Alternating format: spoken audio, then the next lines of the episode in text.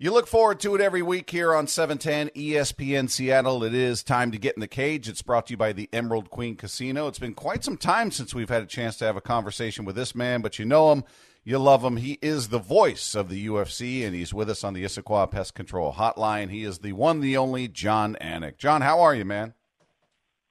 I'm doing well, man. Get in the cage. It's like I spend so much time with fighters. It kind of makes me want to get in the cage, but uh, not not enough to actually get in there yeah, you, you see it up close and personal enough to know what happens in the cage. So, yeah, not a huge desire for a lot of people. But uh, hey, a lot of stuff I wanted to hit with you, and and you know, I somebody had to somebody sent me a tweet over the weekend, you know, talking about this this trilogy with Conor McGregor and Dustin Poirier, which is coming up on the 10th of July.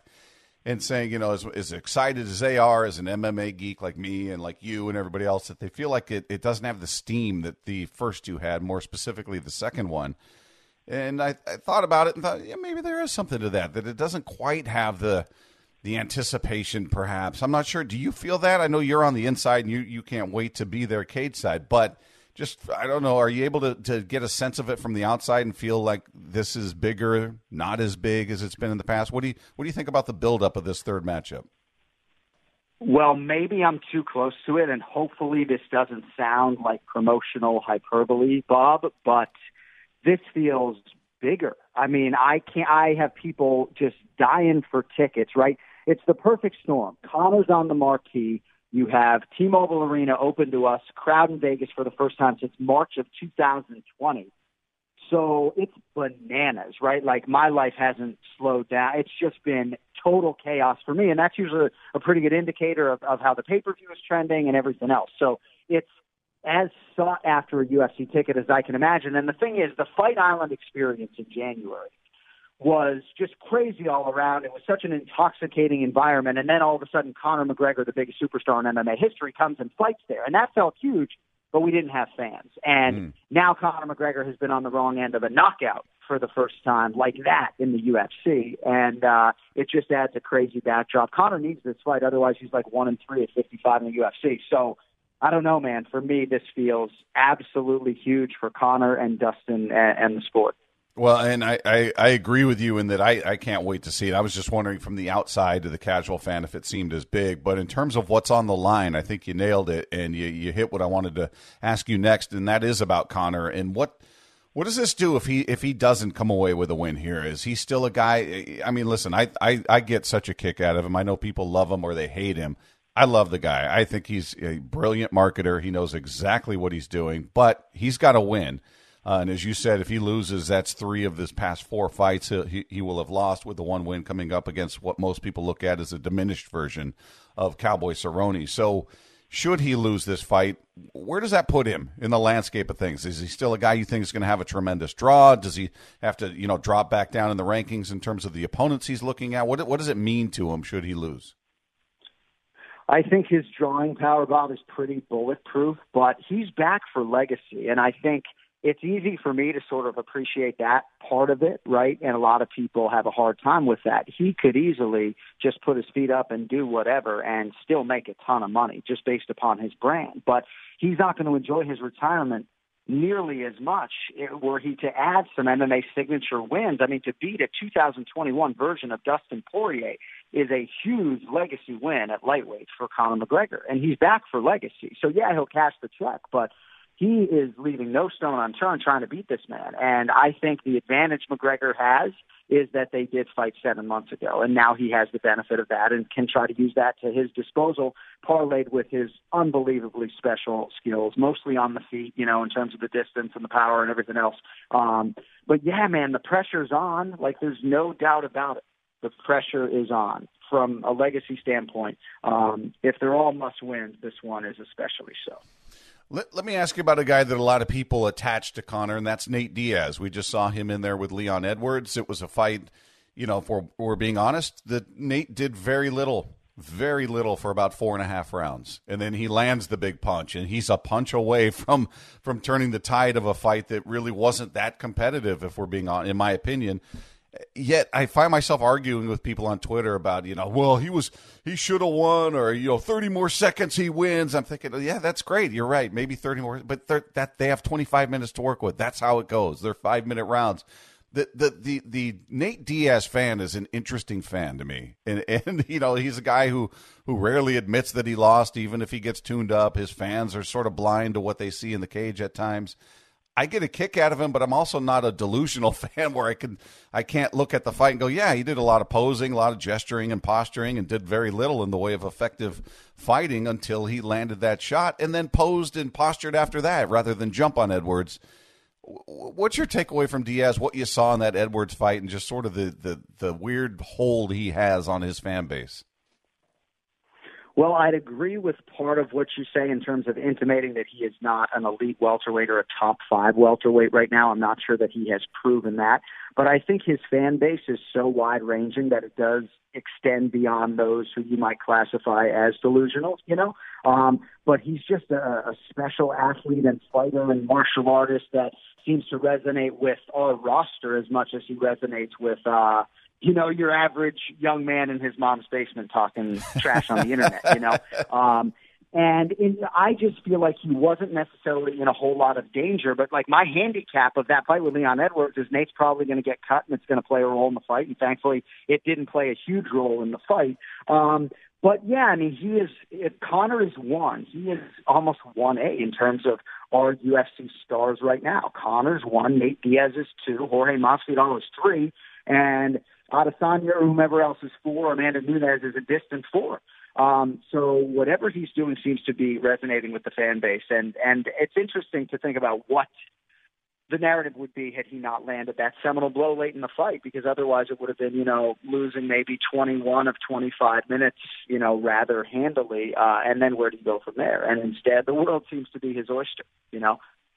It is pretty interesting that one punch can just change the fortunes of somebody, even when they still lose the fight. It's just, it's it's a remarkable thing to watch, and I do enjoy him. I do actually get a kick out of him and look forward to his fights. But I'm just not on the level where I can pretend that, hey, man, this was a knockdown, drag out fight for four and a half rounds, and he was that close. No, it wasn't right. really wasn't really close at all. You know, if if we're being honest right. about it, but Hey, I, one one thing I, I, really want to get your take on, which is is become such a phenomenon, and that is you know seeing these crossover bouts with you know boxer versus MMA star, or former MMA star, or boxer or MMA star versus YouTuber, and now we're seeing Rashad Evans, who has decided to come out of retirement, say he wants to compete in an MMA or boxing event in the near future. And he lists Roy Jones Jr., who's, uh, I believe, 52 years old.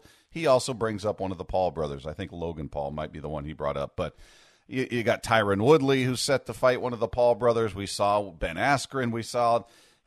I'm I'm not John. I'm I, I keep hearing people saying, well, you know, it's not bad for boxing or it's not bad for MMA because it's bringing a casual fan to the sport that otherwise wouldn't watch it.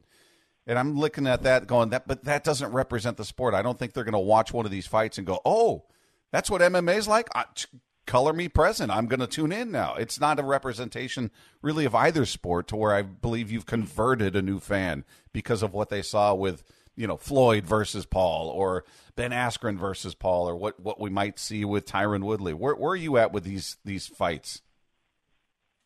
I'm kind of taking them on a fight by fight basis. As somebody who got into mixed martial arts coverage with a, a boxing background, hosting a boxing radio show, I really don't buy boxing pay per views except for a few times a year. But like I'll buy Jake Paul versus Tyron Woodley because it's not an exhibition. Whereas Floyd Mayweather versus Logan Paul, I have no interest. If there are no judges and the decision is not going to be rendered, you know, I don't watch preseason NFL, right? So I'm not. I mean, I do watch that actually, but I don't watch preseason NBA, for example. You know, so for me, the Ben Askren Jake Paul fight, like I won't cuss, but what a joke, right? I mean, you're yes. you send in essentially one of the ten worst boxers slash strikers in UFC history to fight a guy in Jake Paul who is a professional boxer who's training in the discipline. You know, I don't. I'm, I'm not. I'm trying to be efficient with my answer, but my my my thesis statement on Jake Paul is that he does have legitimate professional boxing aspirations and he works really damn hard. So I'm excited to see him box Tyron Woodley, but that's just one individual fight. Largely, I don't have time for most of the noise. I don't believe in Logan like I might believe in Jake. Um, but I, I can appreciate at least the work ethic and and the the desire to uh, to pursue it, at least for both of the Paul brothers. Hey, uh, one other thing I wanted to hit with you, and that is the interim heavyweight title fight that'll be taking place between Derrick Lewis and Ciryl Gane uh, coming up in August.